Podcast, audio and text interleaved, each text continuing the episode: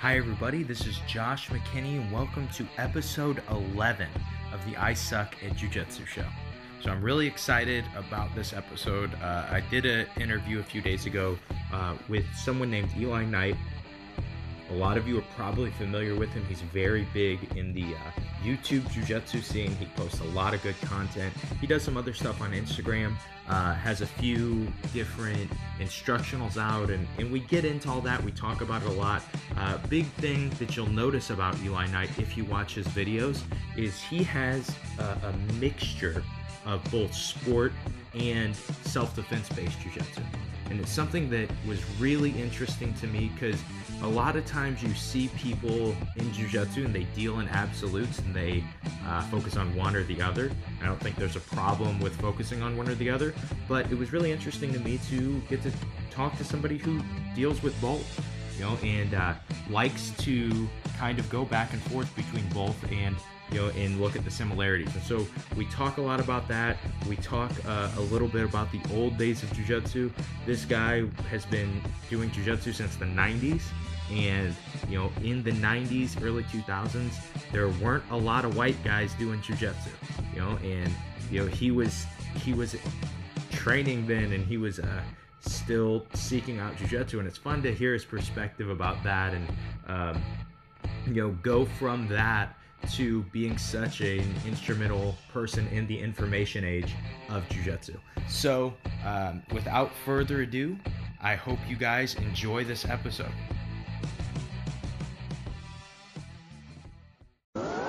You know, we both friends. Let me tell you I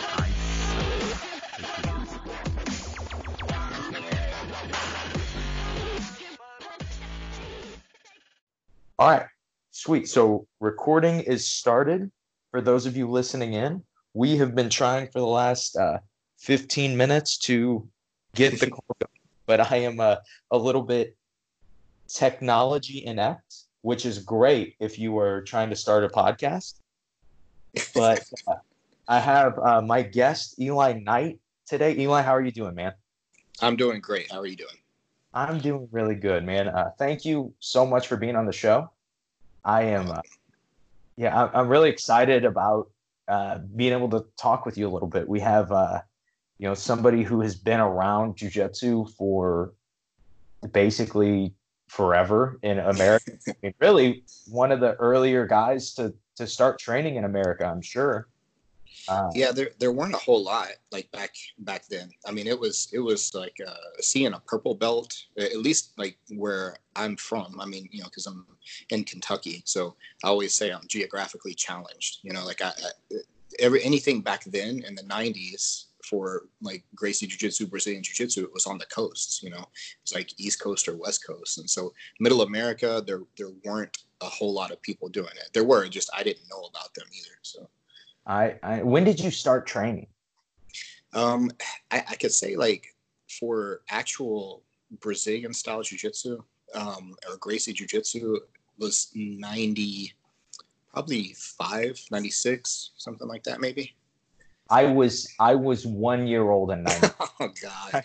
I, uh, yeah, and man, I started training in 2008 and still besides my coach seeing a purple belt or a brown belt, you didn't see very often. You no, know, it was it was still like that for a, a, very long time. I mean, and um, it's it's crazy because it, it kind of grows like uh, you know exponentially. I guess that's probably not the right way to phrase that, but it it, it does. It's like this precipitous kind of growth that it's had over just the last few years you know? And i think a lot of that is probably because well obviously the information is is just more out there now. Um, there's a lot of, of, of access to information like through you know social media through youtube stuff like that. But you know there's there's people that students had students had students and just kind of grew that way. That is that is so true. So how did you get your start in jiu-jitsu? I was doing um i was doing other martial arts um and like after like a short stint with taekwondo i started with with jiu-jitsu that was a different style of jiu-jitsu obviously um, because we we didn't have real access to like uh, gracie jiu-jitsu and I was with um, that. We, we kind of gradually transitioned. Like I, I was on the verge of getting my black belt in that style of jiu-jitsu by the time that we really started transitioning into like more of the um, Brazilian style, for lack of a better description. You know, so it, it was kind of a, a, gradual thing. So it's kind of hard to really pinpoint when I could say I started doing Gracie jiu-jitsu, but that's that's kind of how it went. Um, and you know, because after seeing you know the the display that Royce put on in the early UFCs we were like, well, oh, we're doing jujitsu, but we're not doing jujitsu. Like, so, you know, it, it kind of, I, I think that whenever that happened, the early days of the UFC happened, everyone in the martial arts world and the martial arts community worldwide had to take notice of that. And, and they could either do kind of one of three things. They could either say, um, okay, what we're doing is not realistic or not valid or not effective and we need to switch over to doing Gracie Jiu Jitsu. Or they may say, what we're doing is effective, but we're lacking something very significant and, and we need to take notice of, of Jiu Jitsu and incorporate it into what we're doing. Or they could just bury their head in the sand and say, well, of course, we couldn't get in the UFC because our techniques are too deadly and our pressure points yeah. will kill everybody. And so, you know, that that's why we can never fight that way. Wait, so you're telling me that there are not there are not death touches? Oh, they absolutely are for oh, sure. Okay, I was yeah. just making sure. Yeah. I didn't I didn't. But, I, that might end the podcast right there. Well, know? no. See, I, I can't. I can't talk very much about those though because the the the secret organization I belong to, where we we probably, I, you know what, I've said too much. Let's just kind of move on. And, okay, uh, how about I just edit this out and we just? Oh, hey Eli, how are you doing, man? It's great. Good. How are you doing, Josh? no, so so on this on this um I'm I'm just curious on this uh, more traditional jujitsu that you were training. Um, in your best words, how could you describe what that was? You know, the, the, here's the thing, and this is why um, I don't really. It, it, I'm, I'm, I have a difficult time these days calling it like Brazilian Jiu Jitsu. I always had like a little bit of difficulty with that. I understand why. Everybody understands kind of why, because Gracie family is really the one who brought this to the, the forefront and, and the, the training methodology, the teaching methodology of Jiu Jitsu was from the Gracie family. Um, predominantly and they're brazilian so you know brazilian jiu-jitsu but jiu-jitsu is jiu-jitsu is jiu-jitsu i mean the and and the gracie family the biggest thing that they have done um, isn't isn't recreating or, or, making something new. It was just it was the way that it was trained. It was from the old days of, of judo and jiu-jitsu coming, you know, from Japan via Brazil and spreading worldwide. It's just that they really revol- revolutionized the training methodology and the teaching methodology of, of giving the information. And so that that's why, you know, it's what we saw um, we saw like a lot of the same things. There's a lot of the same techniques. Whenever I saw this the self defense portion of Gracie Jiu Jitsu, I was like, oh, okay, this makes so much more sense than the way that we were training. Not not that there was a new wrist lock or a new shoulder lock or a new way to to take someone down or whatever. It was just this is a lot more functional, effective, efficient way of putting these things together. And also like the way that the way that you could train it more live energy, live resistance, that was the biggest uh, element of it that really made it more effective.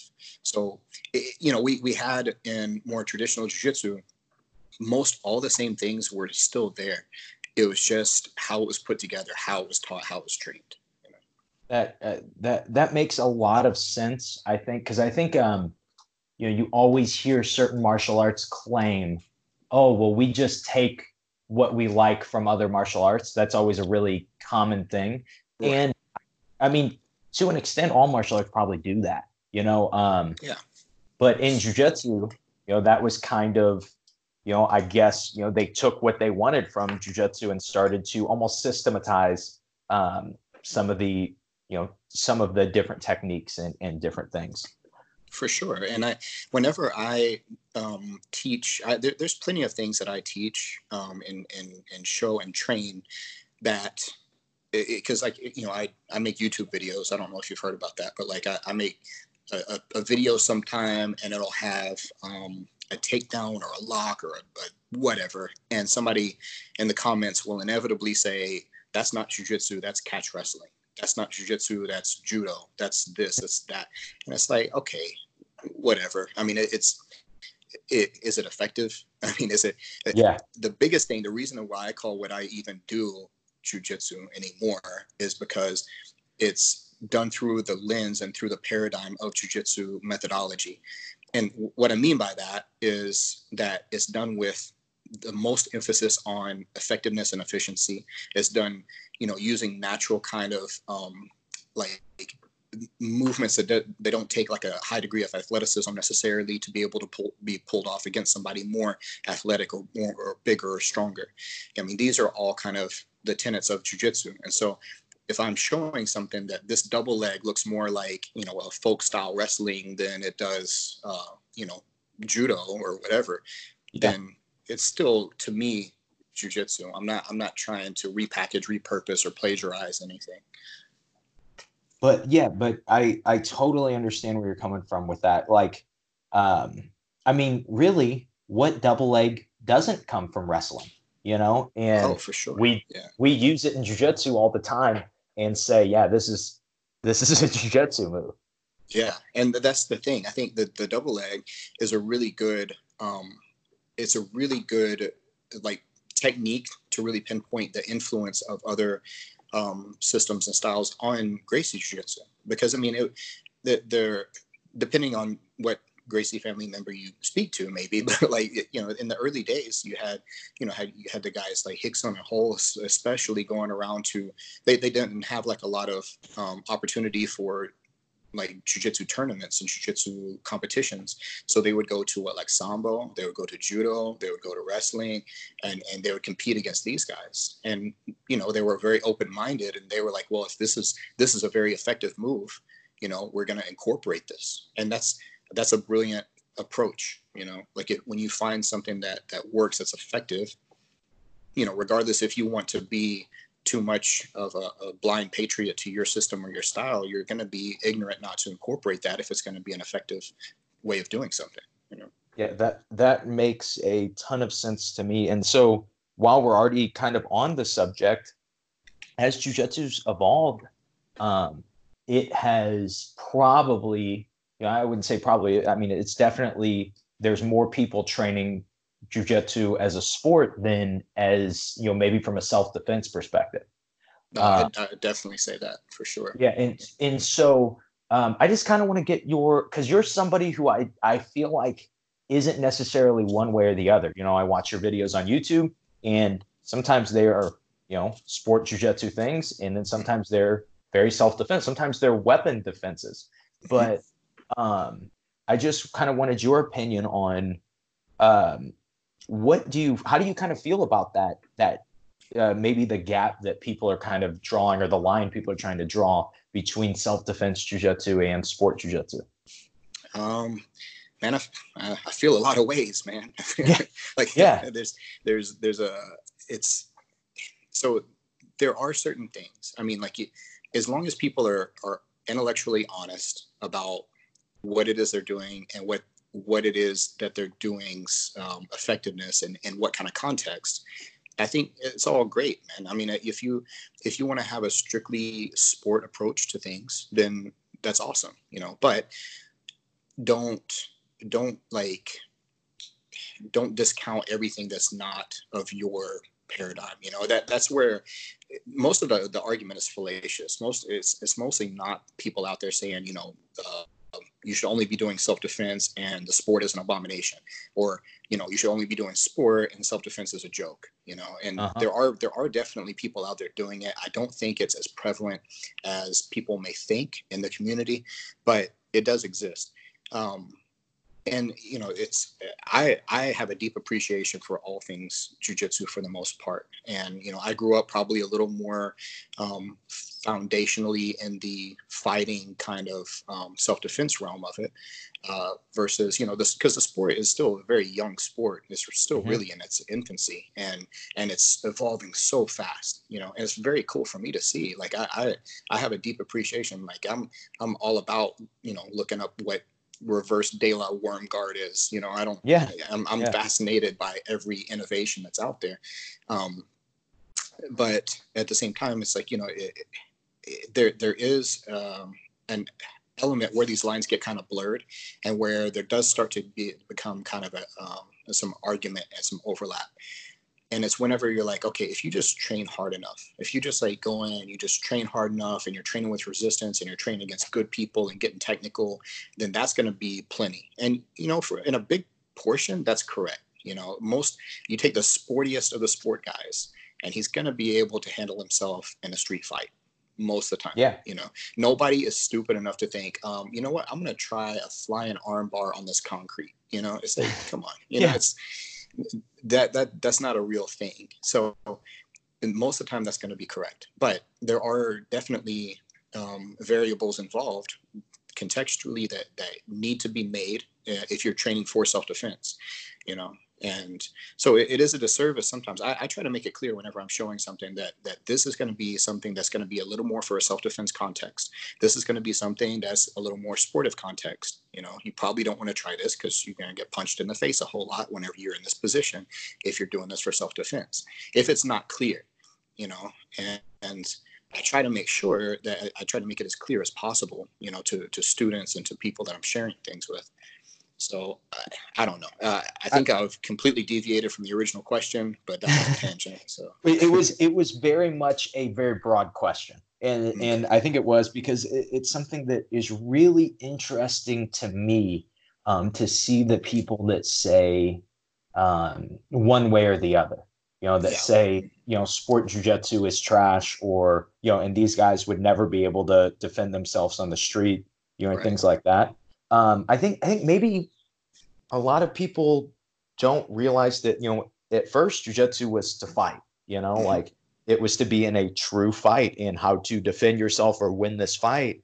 And then people started to kind of competing against each other. You know, as as you're competing, I mean, there, there's nobody in my gym, I it, to my knowledge, that thinks that they're going to have to deal with passing De La Riva guard if they're in a fight.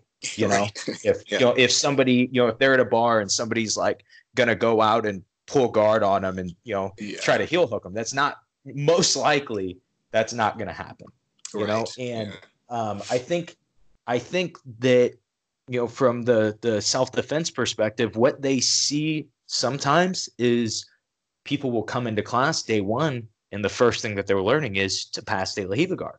Sure. And so I, I can see the argument being, mm. hey, they don't have that base of knowing what to do against somebody who doesn't know jujitsu. Right. You know? Yeah, no, and, and so, that's that's absolutely a big concern for sure. So uh, for you, if you were gonna just kind of split your training, do you kind of just I mean, do you just train jujitsu in general? Or do you train specifically, hey, we're gonna train with IBJJF rules today, or we're going to train with gloves today, or like how do you kind of split your training? Well, like it, it kind of does it for me just because I've been doing this for, for so long that the way that I have um, between the lessons that I teach, the seminars that I teach, the classes that I teach, um, I, I, have to delineate those things so much because whether if I'm doing like a, a no gi class, then you know sometimes we'll we, I tend to keep it a little bit more MMA uh, jujitsu, you know, like stuff that's going to have that more of a consideration rather than um, uh, overly sportive submission grappling context. Um, yeah. So that you know, now whenever I I get together for my own personal training, um, then typically I'm uh, if I'm in the gi, then I'm I'm trying to at least adhere a little bit more to IBJJF style rules because well, we're in the gi, you know. I mean, we mm-hmm. when I, having said that, I will show you know some like self defense things um, in the gi that will be imitative of how we might use clothing in a self defense situation, you know, because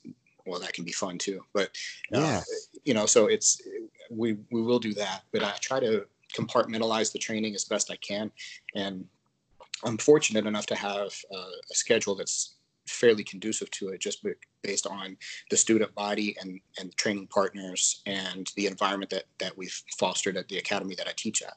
So, you know, I try to, I, uh, I don't, um, now if I, if I were going to do a competition, which I haven't competed in probably like two years. Um, and if I were going to do a competition, obviously I'm going to like spend the overwhelming majority of my training time prepping for that with a rule set and everything else that I'd be stupid not to.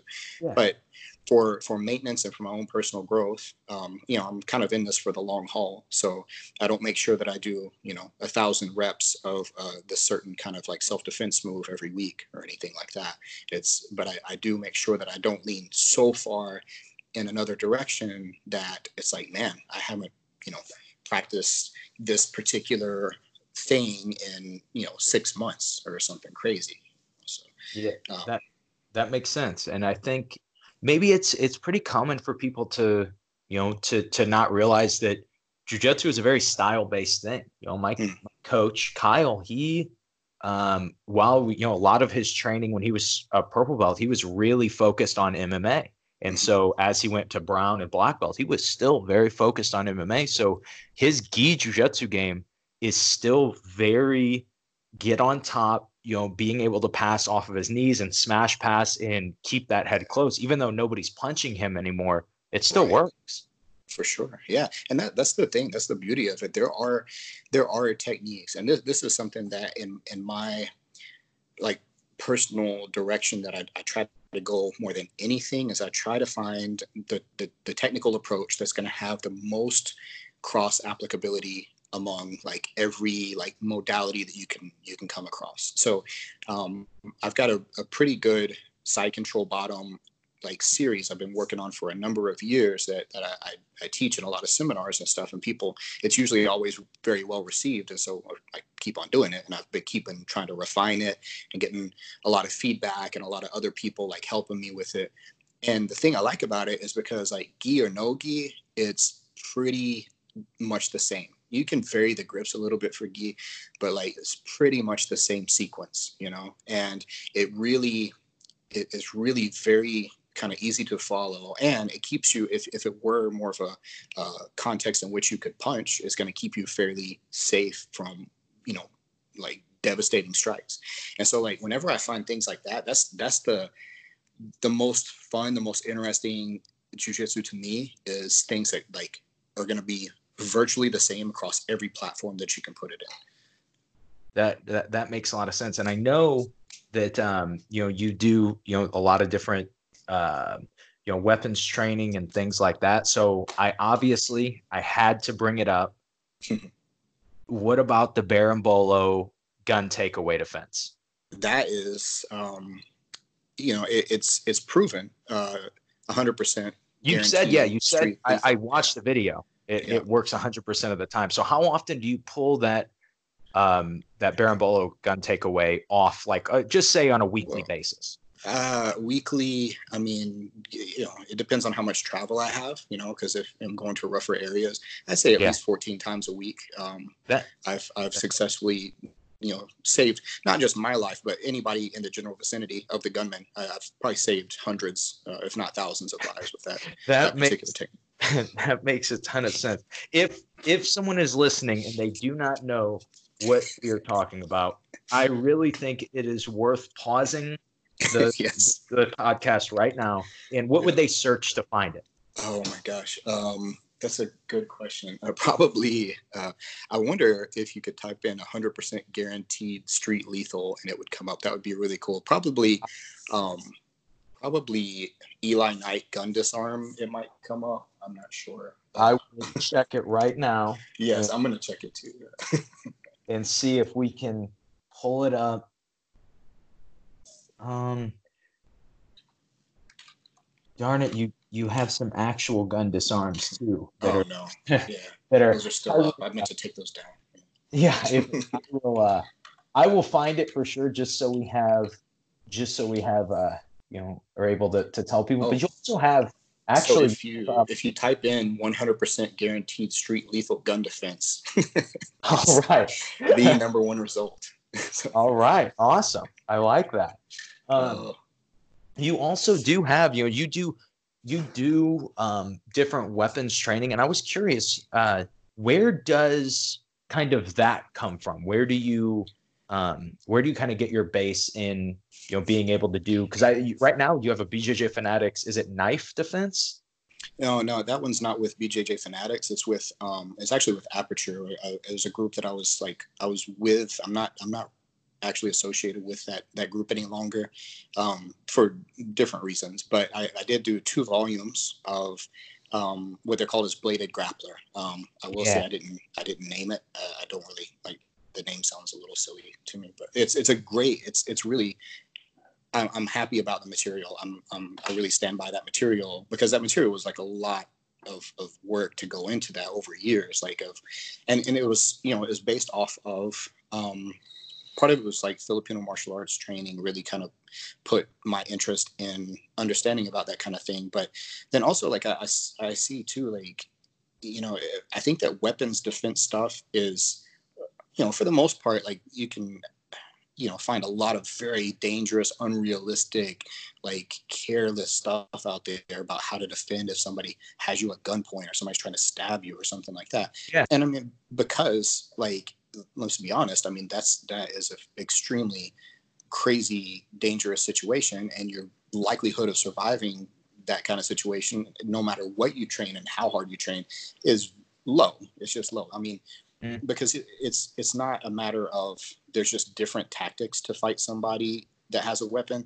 It's a that's they're they're calling force multipliers for a reason. You put yeah. you put a knife or a gun in the hand of like a monkey and you're gonna be in danger. You know, I mean, you, you put it in a ten year old ha- kid's hand and you're gonna be in danger.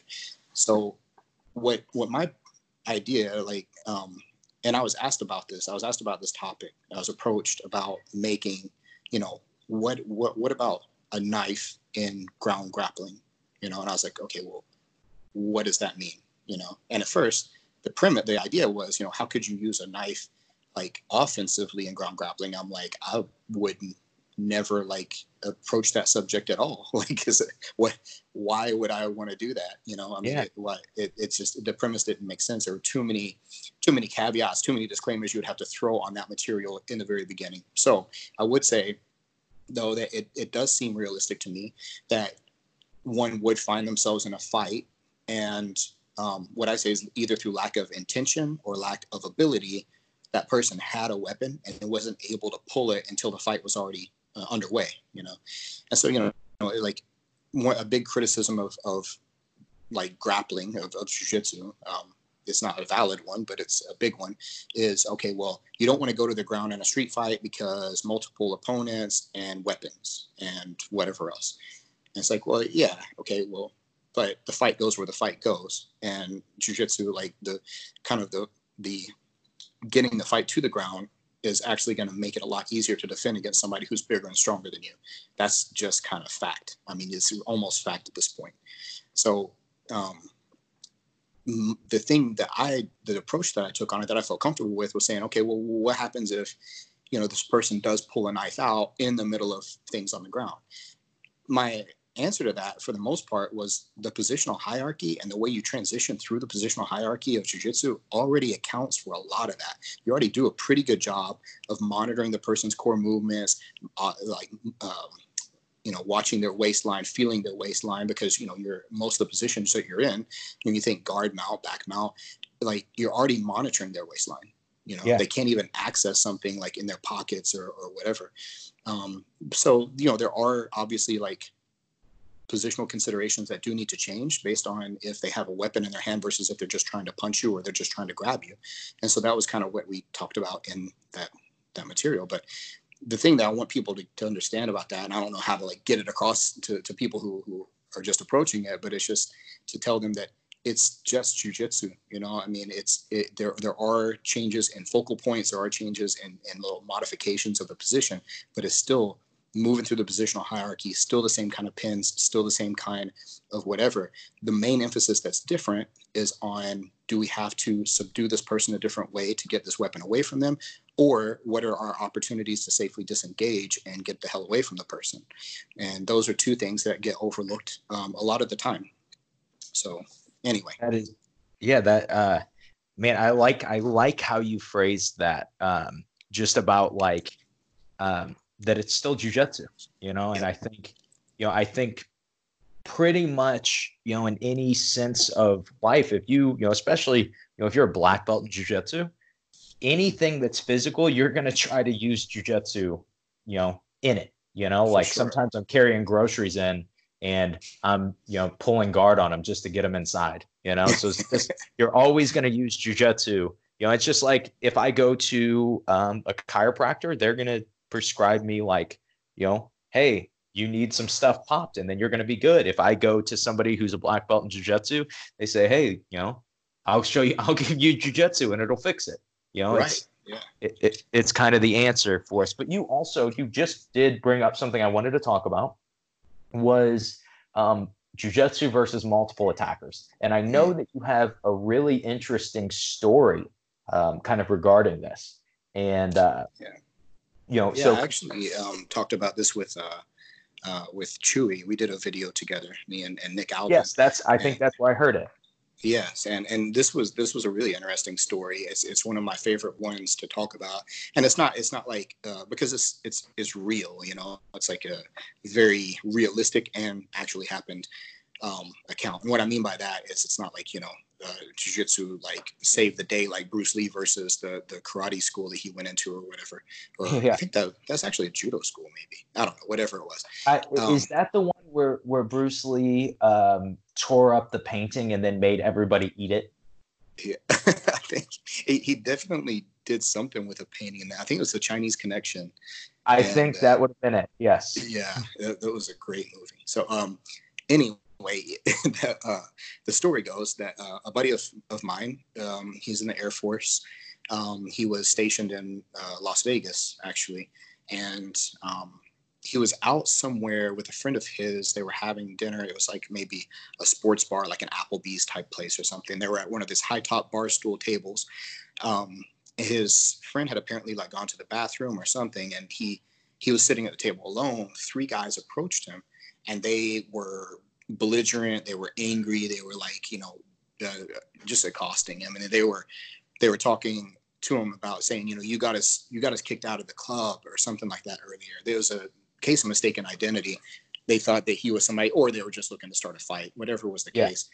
So you know he's seeing three guys approach him. He, he's feeling you know this vibe, and um, he then he hears something behind him and wonders if there's is there another guy, and turns around briefly. As he turns back, one of the guys punches him in the face, knocks him off of his like bar stool, and now he's on the ground. And these guys, these three guys, swarm him, and um, you know punching and kicking him. And uh, one of them gets close enough, and he's now granted he's taken a lot of damage by this point. So he's very lucky he didn't lose consciousness or, or sustain worse injuries. But um, he said one guy got close enough and he had a, a like a polo shirt. It was like a collared shirt on. And he said, "Man, I just," and he hadn't trained jujitsu in years, but he's like, "Man, I just saw that collar and I thought, you know what?"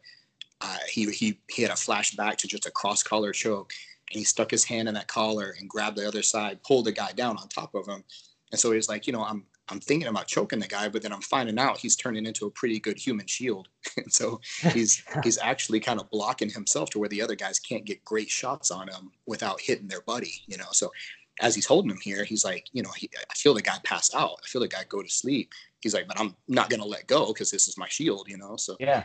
he said in, a, in an order for one of the guys either tried to pull the guy off of him, um, his friend off of, of my friend, or uh, he just got close enough to try to get around so where he could hit him better. He said he reached up and grabbed that guy by the hair because he had kind of like longer hair and like slammed his head into like uh, the base of the table and kind of dazed that guy. So he's got one guy unconscious, one guy dazed, and the other one, I guess, just decides to cut his losses and, and Yeah. kind of takes off. So, you know, it, it's not the optimal way to use jujitsu in a in a multiple attacker scenario, but if there is such a thing, but it was a really cool kind of case study about how that choke was very effective. You know, Yeah. That, Um, that and- makes it reminded me though because I was telling that story. I've told that story so many times, but it, was, it reminded me too that uh, I going to uh, like a I went to a camp back in the late '90s, and Grandmaster Helio was actually at the at the camp, and we were, had kind of like story time, and you know some and it was kind of a Q and A slash story time, and they asked him, they asked Grandmaster Helio about multiple attackers, and Rorion was translating for him at the time, and um, so they were kind of had a, a back and forth. And I remember Rorion saying like, you know, he he's like, I'm trying to describe this. Uh, this is Rorion speaking. I'm trying to describe this the way that he's saying it, but he said he basically he would be like a little cockroach, and he's like, he's like, I'm, I'm gonna, you know, if the guys are piling on top of me, he's like, I'm gonna choke this guy out, I'm gonna choke that guy out, and it, it, it, reminded me kind of of my my buddy's uh, story because it sounded like a weird approach at the time, but then I was like, oh man, that really happened. So. yeah, I, I think I think now we, uh, you know, in jujitsu, a lot of times people see you know, um, the, I guess I, I, I don't know. I wouldn't say professionalism because it would, you know, it would almost be um, kind of a weird word to use, but maybe um, just the kind of family friendly nature of Rener and Ryron, who really mm. carry that Gracie flag. And yeah. um, they don't realize that those guys were fighters. You know, those guys oh, before yeah. them, they fought, you know, and yeah it's it's really cool to hear those stories about like uh you know that they were you know they were fighting and they were uh you know it wasn't it wasn't just uh you know show up and slap bump and you know grapple oh that's the thing and that that's i think that that's um a huge reason why um you know I, I think it was a combination of the effectiveness of the old Gracie challenge matches and you know like saying, yeah, we'll we'll take on anybody, anywhere, any any style, you know, and and you know, watching those old Gracie Challenge matches of of you know those days combined with the personability of the Gracie family, you know, because when you when you know depending on who it all was, I mean, you look at these charismatic guys. You know, Rorion Gracie is one of the most articulate, like just very polite uh, people when you meet him. And you know, he was I mean, he's a killer, man. I mean, he was just trashing people in the 80s through 90s. And, you know, you think about Renzo, like he, with a like larger than life personality and, and just how amazing, you know, like just talking to him and, and his energy that comes out of that guy. And Rener and Ryron, like you mentioned, you know, I mean, it's, they, it is, they, they make you feel very welcome. They make you feel uh-huh. very at home, very comfortable. And, um, you know, if you like, um, that's, that's one thing I always think about Royler Gracie. Like he, he's whenever he pulls somebody up at a seminar to demonstrate something, he's like, he, he he'll like hold their hands or their wrists and like kind of shake them softly and be like friend just relax relax you know it's like and it, i think that's a big part of it. All the way to the training aspect of it not just not just approaching people and getting on their good side but it's the training aspect of it too is that they want you to relax they want you to chill because you have to feel all the little subtle nuances of the movements and that that most people are going to be too high strung too tense too uh, overexerting of their energy. And you know they they they've seen that I think as you know having so many negative repercussions from that tension.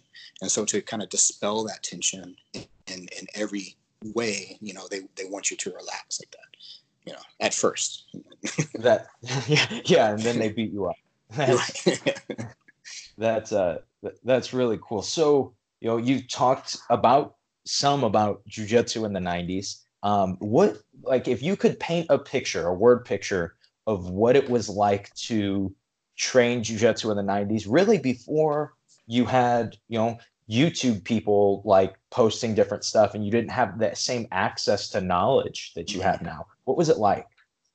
Um, I remember we had a couple of VHS tapes. I remember what they were too. Like one was Fabio Gurgel, and um, it was like I don't even know if it was the original tape. It was probably like a, a bootleg one. Um, I had like an old uh, Kazeka Muniz um, VHS tape. I had uh, like a, a, bootleg Sakuraba one a little bit later. You know, like from Japan. It was all in Japanese.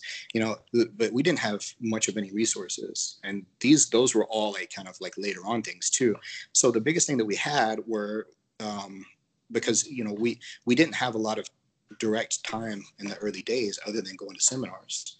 Um, so we would, you know, make a road trip to a seminar and um, get a handful of techniques, and then we would come back and we had, you know, little to no choice but to train those techniques until the next time that we we got to go see someone. So um, it was it was a slow route to take. I mean, it's yeah. Uh, I tell everybody I feel like the the the old man telling people, yeah, back in my day, you don't know how good you have it these days. Uh, but it, it is. It's like, man, if we had had something so readily available as like YouTube back then, oh my gosh, like I it's crazy. That's why even now it's like I'll.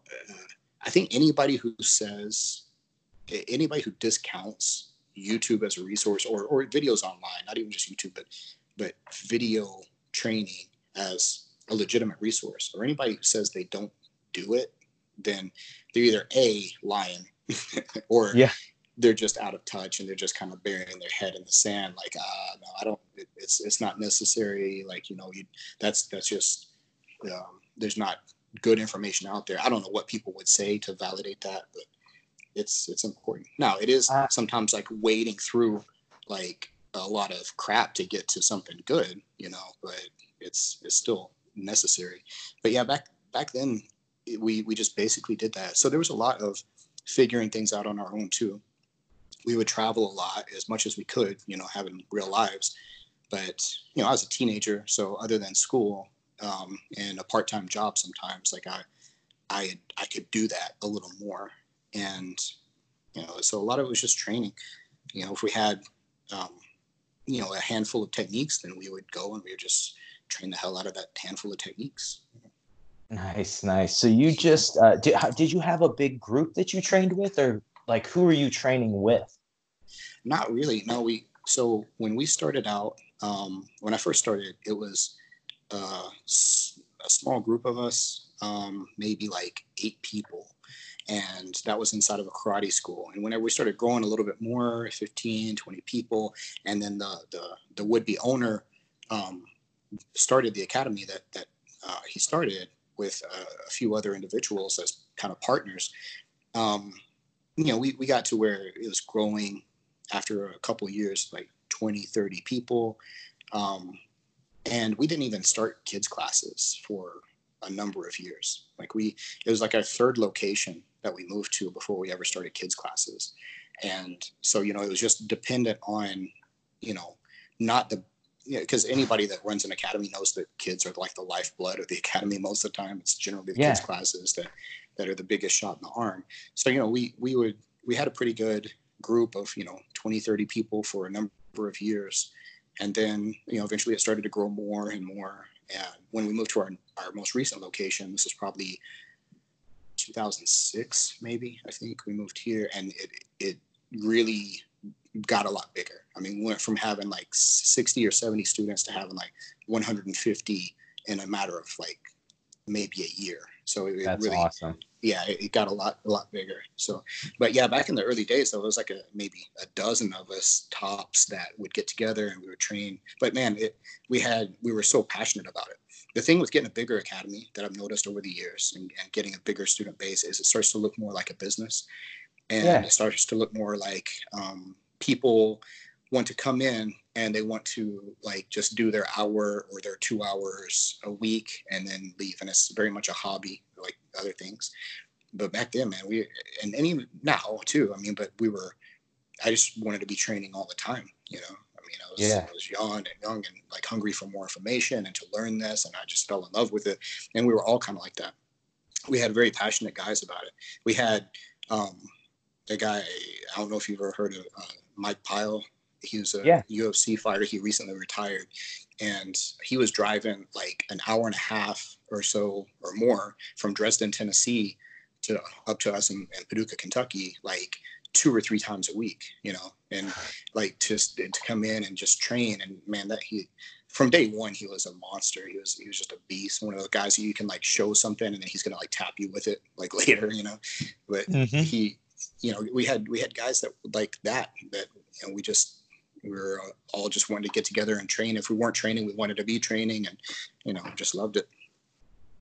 Man, that's that's a real that's really cool to uh, you know to to kind of hear about that. And I think you know now you know the, the example that I was given, I forget who told me this, but um, we were talking kind of about this same thought process of you know it was the typical you know old man kids nowadays they don't have you know or they they don't understand how how great they have it. Right. and um and i honestly you know I, i've been training since 2008 i still make i still tell my you know students that that like man there was just there was less information there was less people to train with and you know at least maybe you know on the coast maybe not but you know, I lived in Illinois, you know, and so I still do, but you know, it there was just less um, information. But the example that I was given was Yeah. like, hey, you know, you get taught to hunt for information, you know, Yes. and you, you know, and that is a more valuable lesson than anything because it puts you in a position to be able to learn other things. You know, if you're just taught and you're never having to um, be forced into the situation where the answer is not readily available, you know, it it really makes you, you know, just having that having to search makes you a better learner, for sure. Which- and that which obviously makes you uh, better at jujitsu. Yeah, yeah, and and at, at everything, honestly. I mean, because you you you learn to take that more um, critical approach to it, and it and it does. You you appreciate the information that you do find even more, and that's the thing. I always think about that this uh, Thomas Paine quote: "What you acquire too cheaply, you esteem too lightly," and like that's that's such a, profound, simple but profound statement, and you see it exactly like that because you know if somebody can come in and you know i've got i may not have all the answers or, or even the best answers for certain things but I, i've got a lot of good information that i've collected over a couple of decades now and you know i'm like a second degree black belt or something and so whenever a student comes in and they want to know about a technique or they want to know about a position or something there's there's not a lot they're going to ask that's going to like stump me until you know of course you know like super advanced guys have been with me for a long time maybe but it they have that as a, a up close and personal resource and not only that you can type in a question in a comment section of a video and you know probably going to get a lot of answers some might even be good you know it's that that is very and- true. yeah but it, it does it makes you really appreciate because you we had to go out we had to search for that information i remember one of the very first seminars that i ever went to was uh, it was a megaton seminar and it was him and uh, alexandre Derzon.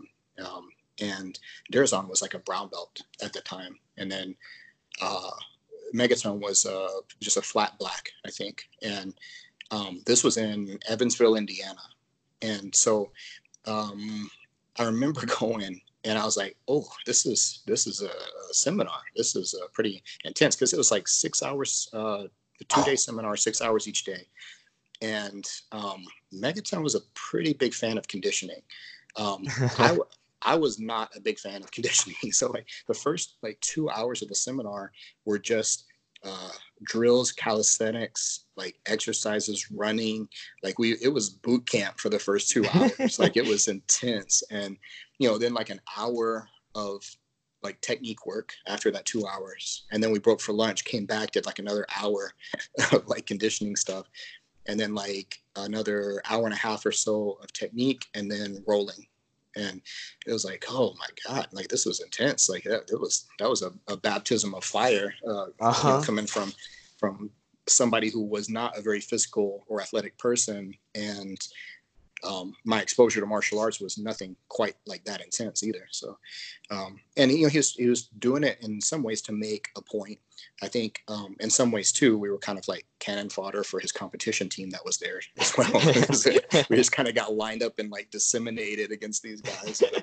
Because I remember um, Jack McVicker was uh, he was there. He was like a second degree, second degree. He was like a second stripe blue belt, um, and like I don't know what he is now. I think he's like maybe fourth or fifth degree black. I, I maybe, think but- fourth. I think fourth.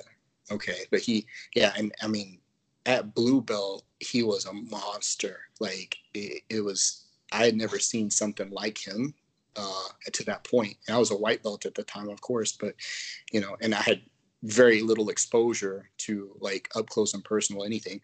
Um, but yeah, it was it was crazy to see the levels of that. And you know, like I said back then, seeing seeing a purple belt back then was like seeing a unicorn. So you know, Yeah. to to blue belts were highly revered back then, and um, you know, of course, Megaton being a black belt and you know a, a man of his stature, like it was Uh-huh. like that's a scary individual. I um I actually I think my first seminar it might have been okay that it might have been my second seminar. I think my first seminar ever was a Jack McVicker seminar. He came to our school and but my second one was a megaton seminar. Yeah. And um, you know, like uh, it was just it was a very different thing. You know, it, it is it's hard to explain, and I and from what I hear is he's calmed down a lot from how his seminars used to be. But I've uh, heard the same. Yeah.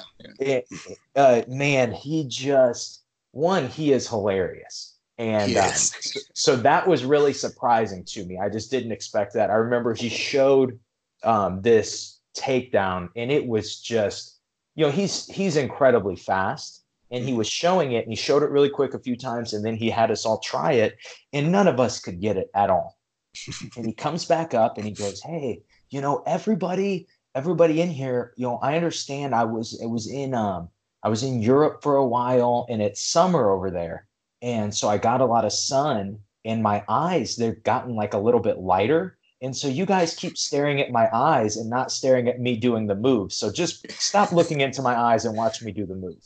And uh, man, he just he had a few really good, some borderline offensive, but really oh, good, sure. yeah, good I, lines. That was that was the part. it was it was hilarious because like we we were running, we were doing like laps, and he was having us do these different, you know, like either like uh, like was it like karaoke? Uh, what's it called? A karaoke? Yeah. Kind of like uh-huh. stepping uh-huh. or, or touching your ankles or high steps or whatever kind of drills. And there were a, a, few guys from either a karate or a taekwondo school. I mean, one of like very stereotypical like 1980s. You know, like had the headbands on and you know all the whole bit. And they're from Cobra Kai. It, it, it, basically, yeah, basically, but it was uh, it, it just it, him kind of somewhere between a stand-up comedian and a drill sergeant like just be, berating these guys because they just they you know they were looked very awkward doing some exercises he was having us do and yeah just dropping f-bombs left and right and it was yep yep. it was cracking me up though man. It was it was it was that part was really awesome. It was a great experience in hindsight. Like i loved it. At the moment i hated it and i was like oh maybe this is not the martial art for me but no it was uh, a great experience in hindsight. That's cool. So um, at this point we have just a little bit of time left. Uh, if it's cool with you, I would like to play a game called Take It or Leave It. Are you cool with that? I think so, yeah. Okay. So, how Take It or Leave It works is I will make a statement and you can either take it or leave it. You can agree with it or disagree with it. You know, I would okay. say like um, a McDouble is the best is the best value for your dollar at McDonald's. And you would say? um, let's see. Man, I answer so many questions with it it either it depends or maybe, but um, I, am I'm gonna take your word for it um, because I haven't done the cross price comparison versus size and quantity versus caloric intake. So I'm gonna I'm gonna take it. I'm gonna believe it. Yeah, I was that was just off the top of my head. I'm pretty sure actually that the triple cheeseburger is the um is the the best value for a buck. But I think that one's on like the, one of those discount menus, isn't it? Yeah. Yeah, yeah. So okay. yeah. So um, we'll just start out. We'll warm you up with this one. The day after Halloween is too early for Christmas decorations. Oh, uh, 100%. Yeah. You're taking it? I, I, I so taking it means I agree with it? Yes, uh, meaning you agree with the statement that it's too early. Com- completely agree with it. I think that uh, the proper time for Christmas decorations is approximately December 20th. That's that's Oh my oh my goodness. Man. Oh. Man, I don't know about you're, that. I, you're you're you're an early decorator. Is that what you're telling me here? I uh, so I am not necessarily. I'm not super huge into actually decorating. I just hate doing the work. Um, but my wife decorate this year. Oh, day after Halloween, and so I've been trying to get a lot of opinions about it. So if if you would have asked me when my daughter was more like five to like like three to eight years old, I probably would have been okay with uh, the early decorating or the early you know Christmas decorations after that soon. But you know now I'm like I get a little bit more curmudgeon, you know, and my daughter's like 16, and so she's not really hardcore into you know the all that. But yeah, also depends if it's snowing. See, so there's a lot of factors that go into this. If that it's cold true. and feels like it's snowing, but I mean, if it's a mild out, you know, mild weather and all that, then yeah, it's too early. But oh, okay, I get it. I get it. You, you, you, I get it. The weather decides it. I'm, I'm into that. Okay, so, yeah. All right, next question or next statement. take it or leave it. Gi jujitsu improves your no gi. Ooh. Okay. Um, I'm gonna I'm gonna take it by like 57 to 43 percent. Okay. um, I, I'm I'm really I've, I've thought about this a lot over the years, and my opinion has waffled back and forth, and it it also changes with the complexion of of jujitsu at the time, and so. I, I spend more time these days training no gi than I do with the gi. Um, and I hope that like Royce Gracie doesn't hear that. But like he, no, I, don't think he's a listener. So okay, okay. Well, um, but no, I, I think that that it definitely can for sure. It just depends, um, you know, if you abide by certain rules in the gi. Like if you're going strictly in the gi, going by IBJJF rules, I'm not sure exactly how much it's going to enhance your no gi training. Um, so that's why that that would be my caveat to that but I'll take it because I think that there's a lot that it can do. It can definitely the friction involved, like slowing things down, making you really kind of map out your grips differently. Like a lot of it, there, there's plenty of evidence to support that statement. So I'll take it. All right, I like. All right, so take it or leave it. We will see jujitsu in the Olympics one day. I will take it. I believe so. I don't know what rule set it's going to look like.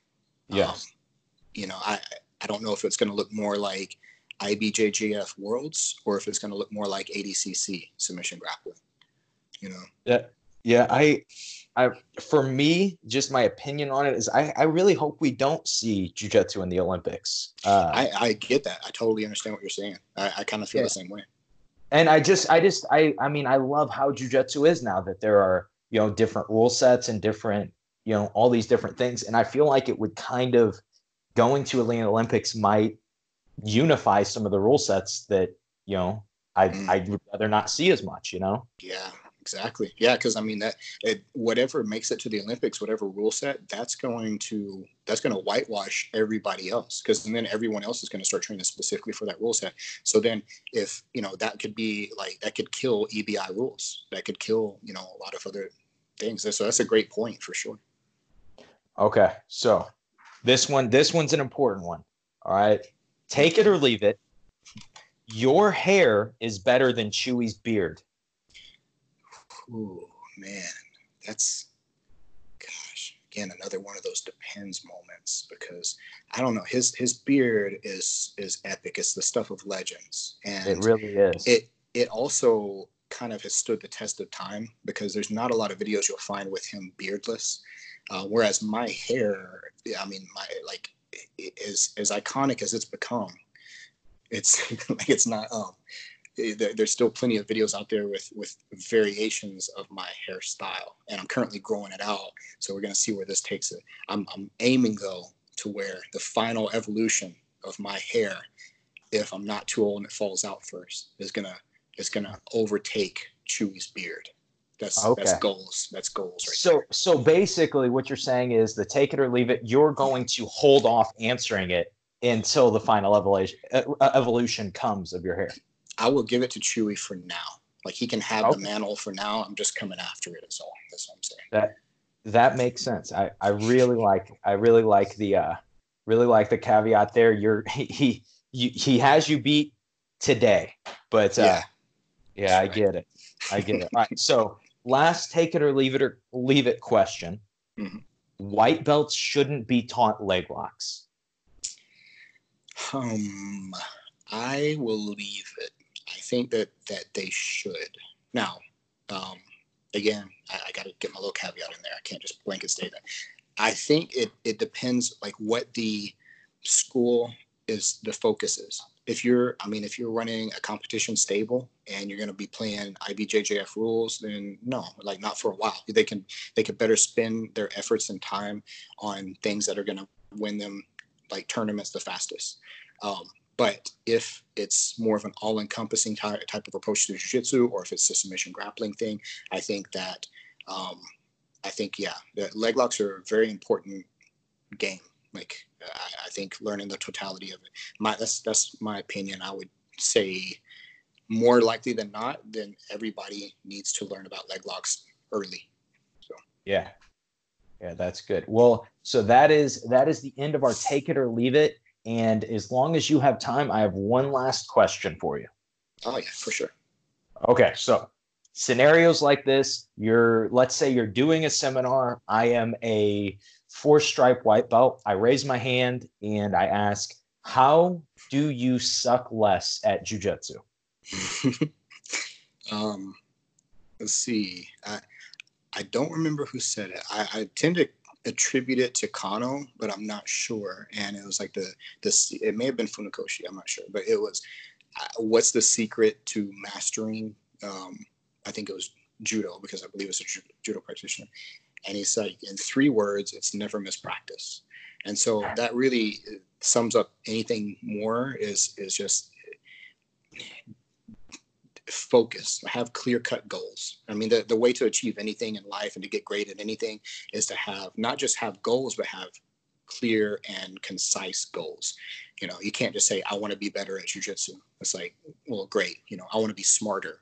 You know i want to be yeah. i want to be better looking. I want to be you know better at this thing. Like uh, so it's about um it's about setting goals for yourself and going from failure to failure with undiminished enthusiasm, you know, and because you, uh, I think a big portion of it, to be more specific, is um, I think one of the biggest things that you see a lot of people's uh, abilities take off um, is to get themselves in, you know, intentionally to some degree put themselves in bad positions more often you know?